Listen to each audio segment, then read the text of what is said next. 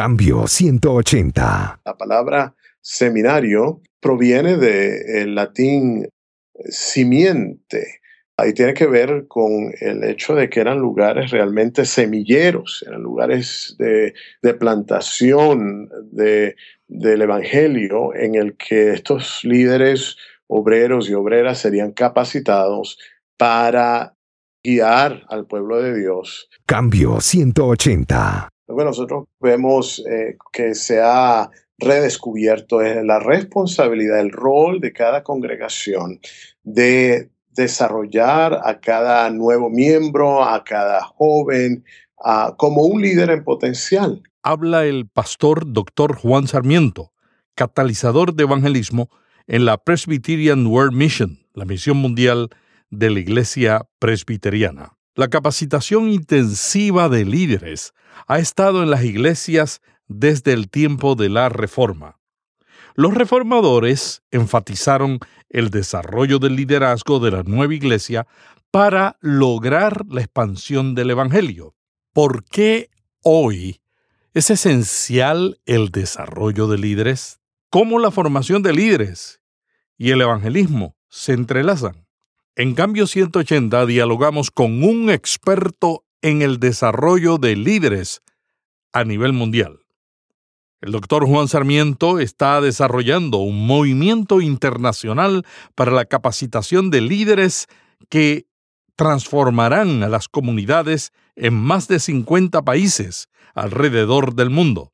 Sarmiento nació en Venezuela y fue ordenado como pastor en Brasil.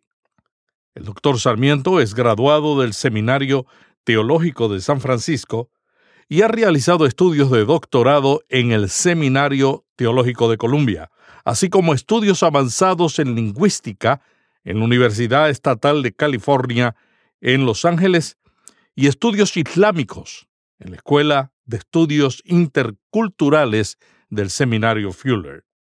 Juan ha proporcionado liderazgo a varios movimientos de discipulado y de transformación en comunidades de Los Ángeles el norte de África, Europa y en el Oriente Medio. Algunos de esos líderes han generado nuevas congregaciones.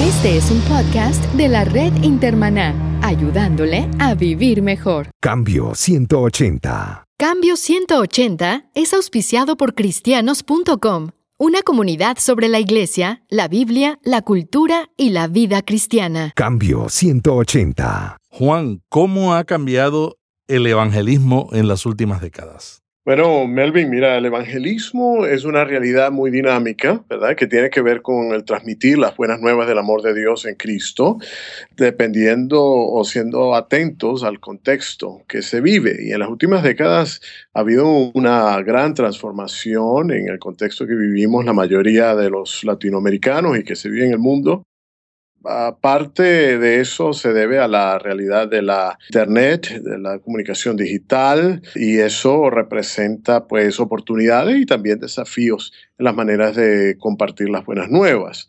De alguna manera sencilla, se puede decir que el evangelismo ahora es mucho más que antes la responsabilidad de todos. Es eh, por medio de las plataformas virtuales, pues es posible comunicarse con una mayor cantidad de personas de una manera sencilla y de una manera que puede abrir puertas para presentar el evangelio. Juan, tenemos ahora el objeto del trabajo misionero en el patio trasero de nuestras iglesias los musulmanes, las nacionalidades no alcanzadas. Sin embargo, mucha gente dice que la mayoría de los musulmanes no conocen un cristiano. O sea que nosotros nos hemos encerrado, queremos evangelizarlos a ellos, pero no queremos acercarnos.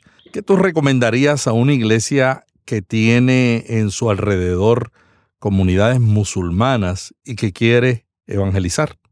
Un aspecto muy importante del evangelismo es la parte relacional, ¿verdad? La amistad, el poder no solamente transmitir un mensaje, sino eh, demostrar cómo se vive ese mensaje, cómo eh, ese mensaje transforma nuestras vidas. Y eso ocurre a través de, de las relaciones, de las amistades.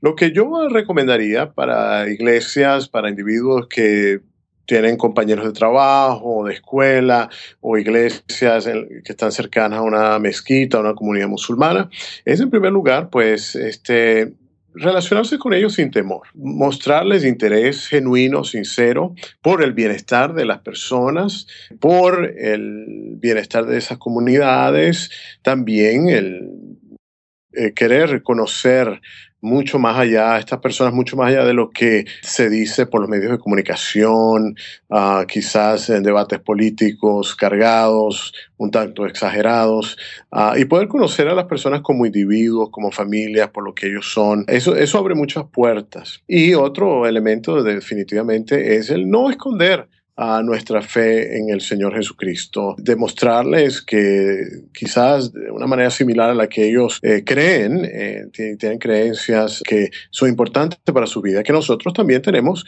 creencias que son muy valiosas y que han transformado nuestra vida y nuestra manera no solamente de pensar, sino también de actuar. El Señor Jesús andaba con gente de no muy buena reputación.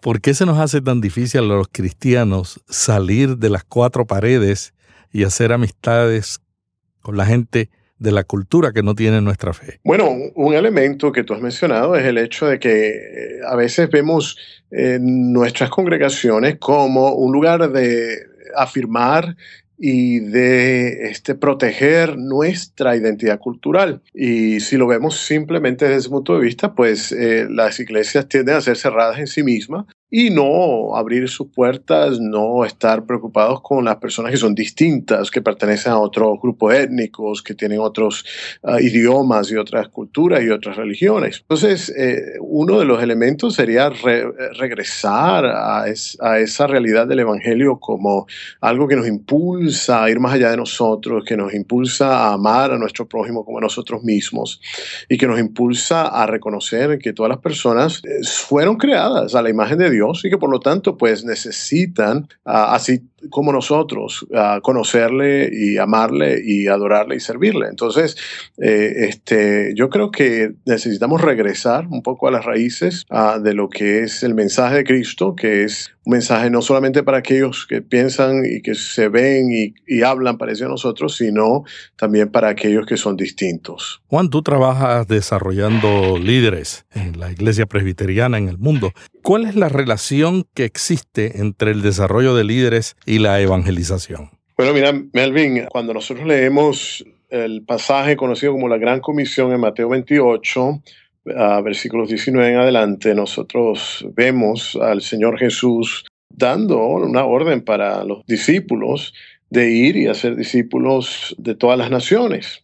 Y a veces nosotros escuchamos ese, esa gran comisión únicamente enfocada en el aspecto de ir. Y entonces ah, se ve como que es una función apenas ah, de, algunos ah, que pueden dejar sus países, dejar sus culturas y ir a otros lugares.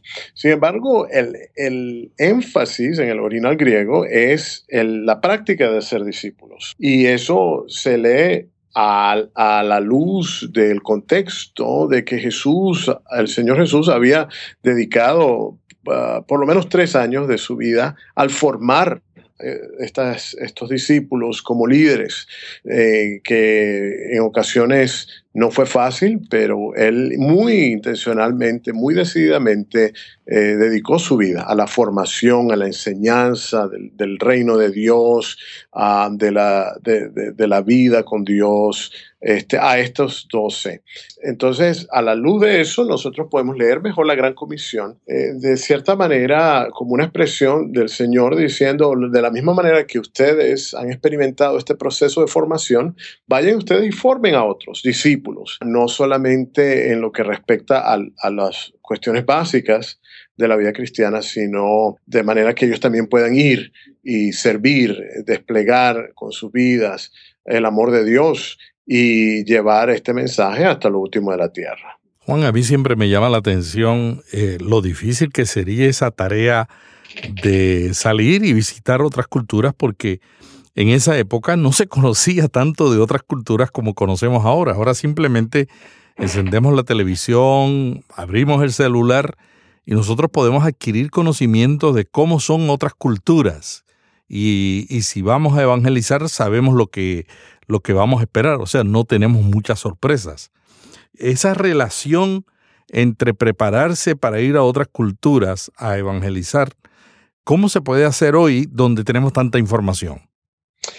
Bueno, yo creo que es una paradoja en cierta manera, porque al mismo tiempo que tenemos acceso a tantos, a tanta diversidad cultural, a veces nuestro conocimiento de algunas culturas en particular es muy superficial. Entonces, uno de los aspectos, yo creo que es fundamental, eh, es el de poder este, observar con detenimiento una, una cultura en particular a la que nosotros sentimos quizás que Dios nos está impulsando a, hacer de bendición, a ministrar, a conocer. Y, y de esa manera, gradualmente, quizás expandir el campo de, ministerio, así como quizás en el libro de Hechos el Señor habló de ser testigo en Jerusalén, en Judea, en Samaria hasta el último de la tierra, tengo la impresión de que era una realidad expansiva que incluía a grupos quizás no tan distintos a nosotros y que después incluiría a, la totalidad de la población humana. Entonces,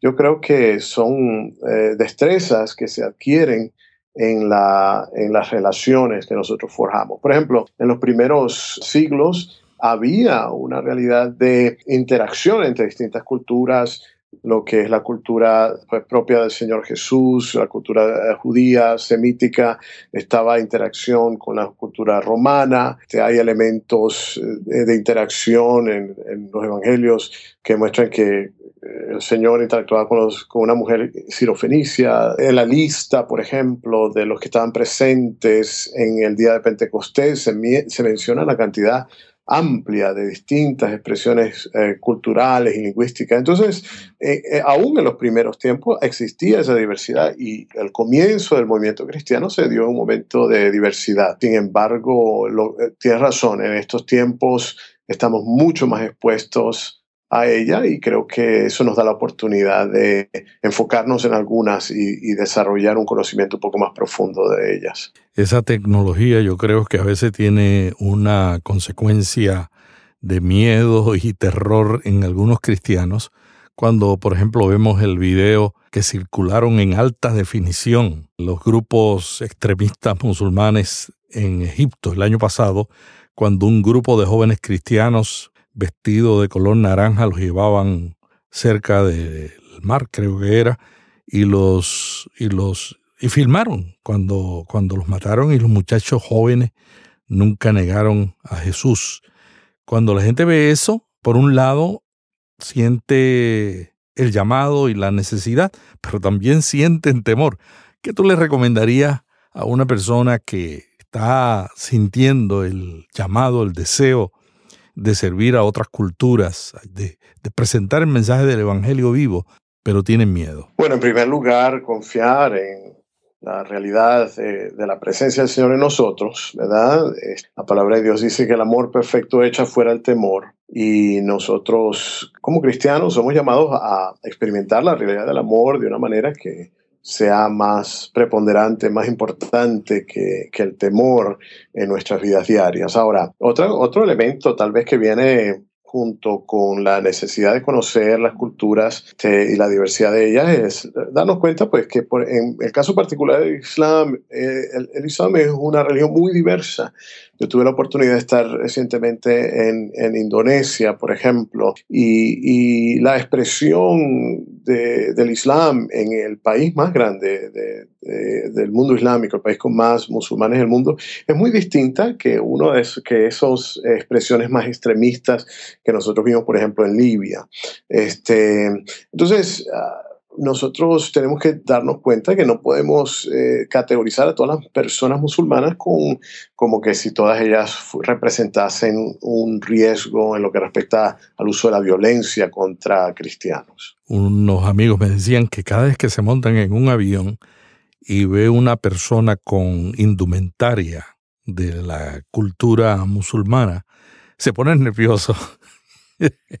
o sea, es ya como que si hay una, hay una presunción de que todas las personas son iguales, ¿no? Y, esos, y eso nos limita, nos limita a ser amistades, pero también nos limita en, en nuestra cultura. Hablemos de otros aspectos de la cultura, otra gente de la cultura donde no son iguales a nosotros. ¿Qué tú le recomendarías cuando las iglesias quieren evangelizar a gente que, que, niega, que niega la fe, pero que no son musulmanes, son vecinos de al lado que, que están constantemente rechazando y atacando la fe, que es bastante común en estos días. ¿Qué tú les recomendarías? Bueno, en primer lugar, algo que yo diría es cuando el Señor nos manda a ir y ser testigos y ser discípulos, este, nosotros tenemos que entender que eso no implica que las personas, eh, que todas las personas van a estar de acuerdo con el testimonio.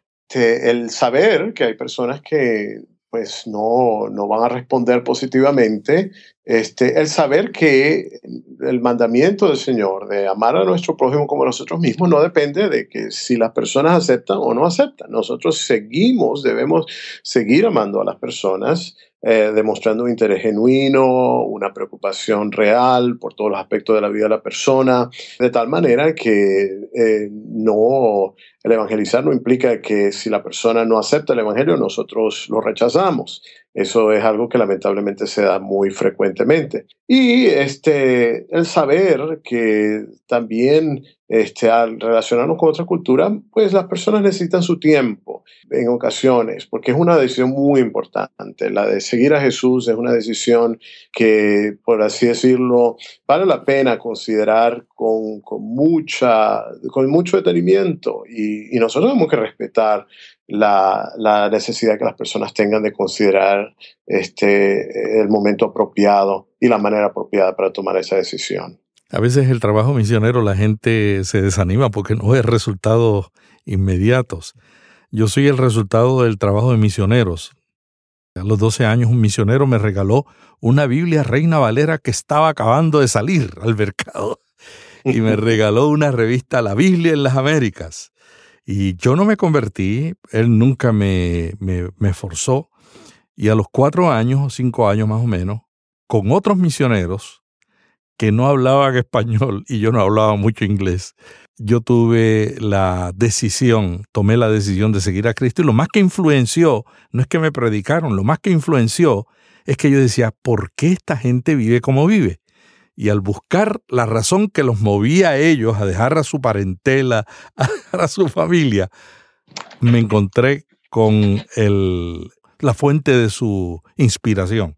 ¿Por qué nosotros a veces nos desanimamos tanto cuando no vemos resultados en la misión? Bueno, un elemento, Belvin, yo creo que tiene que ver con el, a veces estar demasiado sujetos a la cultura, una cultura que valora este, eh, los resultados numéricos, cuantificables, como algo este, imprescindible en el libro de los Hechos nosotros vemos que se consideraba la realidad de que 3.000 personas fueron bautizadas, de que la iglesia seguía creciendo y el Señor añadía día a día los que iban a ser salvos. Sin embargo, uh, el énfasis uh, bíblico no es necesariamente en, la producción uh, de la manera que se ha visto en, en las sociedades industrializadas occidentales este, y ahora gradualmente también orientales, como el caso de China, sino en el hecho de que el reino está, está siendo plantado, como en las parábolas del Señor Jesús uh, dice, este, y, y gradualmente crece hasta ser el mayor de todos los árboles. Entonces, este, pero eso no ocurre de la manera que nosotros lo anticipemos necesariamente. Nosotros vemos, por ejemplo, eh, en el Evangelio según Juan, que, que, se dice que pues los que, los que, a los que le recibieron, a los que creyeron en su nombre, les dio la potestad de ser hechos hijos de Dios.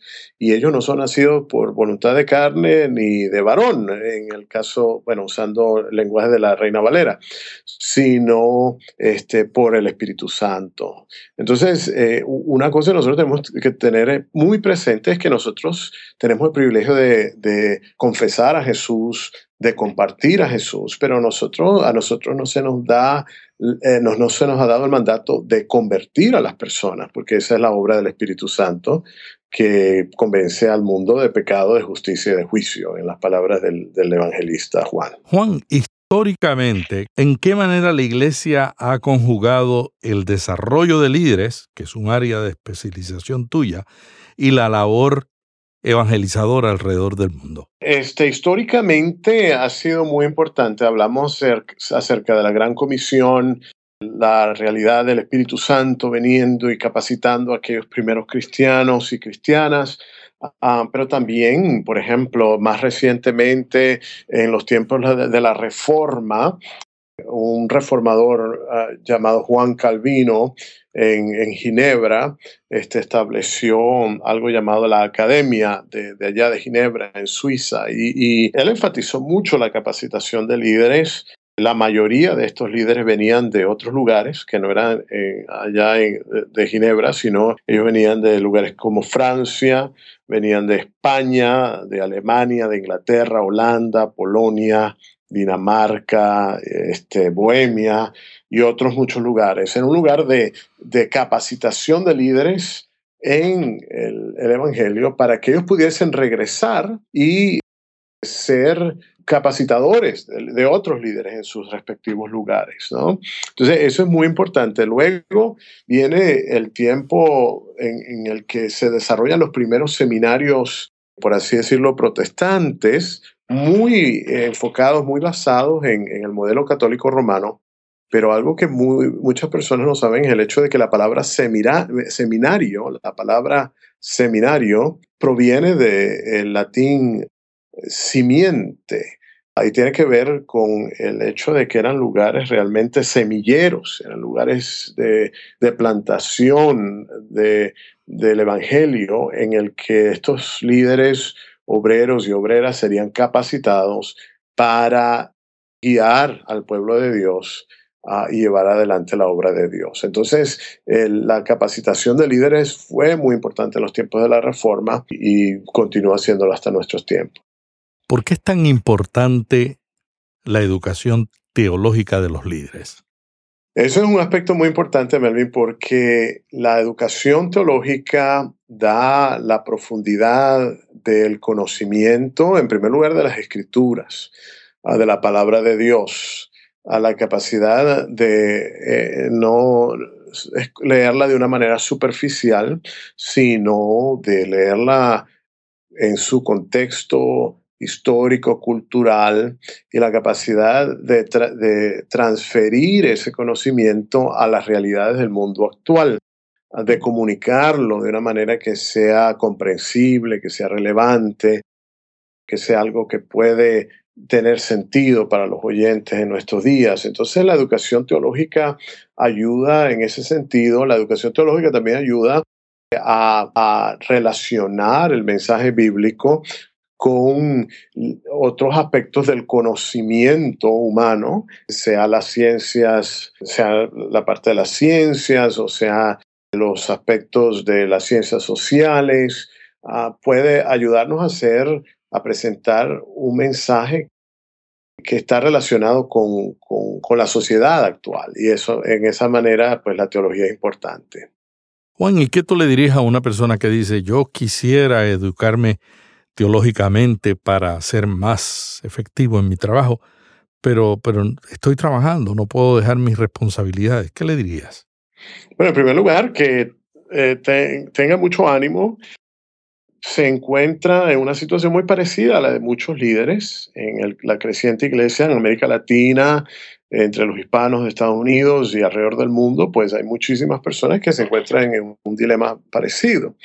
Lo que lo que yo podría decirle a la persona es, este, hay oportunidades de hacerlo por medio de institutos en línea, eh, por medio de libros, este, por medio de este, grupos que se reúnen ah, con el propósito de eh, promover lo que es la formación teológica y buscar, con la ayuda quizás de la orientación de sus pastores o con la orientación de otros pastores y pastoras que quizás este, eh, tengan la confianza para, orientarnos en ese sentido, pues un programa de estudios que sea adecuado a la realidad de esa persona. Ahora con, la crisis que hay en el mundo, eh, muchos seminarios están cambiando de, de, seminarios de presencia vivencial a seminarios en líneas. Yo creo que es una gran oportunidad ese cambio que, que vemos en muchos seminarios, ¿no? Definitivamente, el formato, en la manera en la que se está llevando a cabo la educación teológica está cambiando, tanto en los Estados Unidos como a nivel global. Y eso representa muchas oportunidades, pero también debe tomarse en cuenta el hecho de que hablando con personas que desarrollan y administran ese tipo de programas, ah, ellos me dicen que a veces las personas tienen la impresión de que va a ser muy fácil los estudios teológicos y, este, requiere mucha disciplina, tanto como la experiencia de educación teológica vivencial, Ah, y, eso pues eh, es importante notarlo para no alimentar falsas expectativas en el sentido de que no, la idea no es simplemente de obtener un, título, una certificación por, por una participación este, que, que, es superficial, sino en la que seamos realmente formados y formadas para servir mejor a Dios. Algunos amigos me dicen eso, que la educación a distancia a veces es un poquito más más eh, dura, ¿no? Porque tiene, tiene que mostrar eh, que está realmente reaccionando y haciendo el trabajo que debe hacer para, para lograr el propósito de la enseñanza. Sí, es lo que escucho, requiere una destreza y un conocimiento a, veces y, acceso pues a algunos equipos que van a ser importantes en el, en el éxito de, de, un programa pues serio y riguroso de estudios. Algo que está pasando muy interesante, Melvin, que yo quería mencionarte, es que en lugares, por ejemplo, en África, en donde la iglesia ha crecido enormemente, en el África subsahariana, hay formas de recibir este, educación teológica por medio de un, de un programa llamado uh, Educación Teológica por Extensión, que comenzó casualmente en la década de los 70 en Guatemala. Unos misioneros este, presbiterianos desarrollaron ese método y está siendo muy efectivo y tiene que ver con módulos, eh, eh, grupos que se reúnen sin necesidad de quizás dejar sus hogares sino este, se reúnen regionalmente. Otra, otra manera, con por medio de la tecnología que se está llevando a cabo es, la, es, el hecho de disponibilizar eh, bibliotecas con recursos eh, teológicos, eh, recursos de capacitación de obreros cristianos por medio de digitales. Bueno, y aún en lugares donde está limitada el acceso a la Internet, este, hay la posibilidad de tener acceso a bibliotecas teológicas muy buenas por medio de discos duros que son ah, disponibilizados para estudiantes en lugares más remotos. Precisamente el mes pasado yo estuve en Oxford. En la Sociedad Bíblica estamos trabajando un plan de educación a distancia con la Oxford Brooks University, que es una de las cuatro universidades en publicación, eh, especializada en publicación del mundo. Y una de las cosas que decidimos fue conseguir un servicio de una empresa especializada en educación cristiana que nos da una aplicación donde la gente puede seguir los cursos sin tener que estar conectado a la web.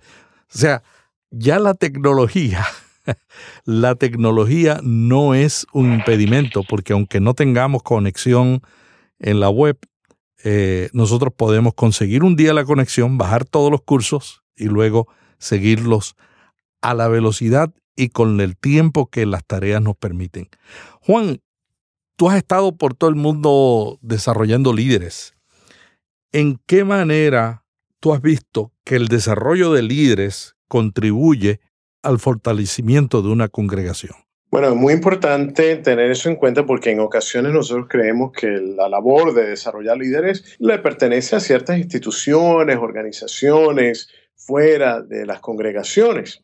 Y es verdad que ciertas escuelas pueden especializarse en el desarrollo de líderes. Sin embargo, lo que nosotros vemos eh, que se ha redescubierto es la responsabilidad, el rol de cada congregación de desarrollar a cada nuevo miembro, a cada joven, como un líder en potencial.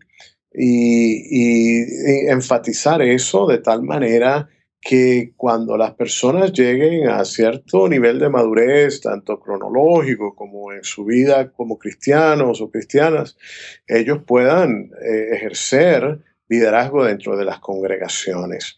Otro elemento que, es muy importante es el hecho de la multiculturalidad, que cuando nosotros vemos personas que tal vez en ambientes diversos, este, vienen a nuestra iglesia y nosotros empezamos a capacitarlos o capacitarlas para que lleguen a ser líderes eventualmente, esas personas por medio de sus ministerios van a ayudar a la iglesia a mantenerse conectada con las comunidades como están cambiando.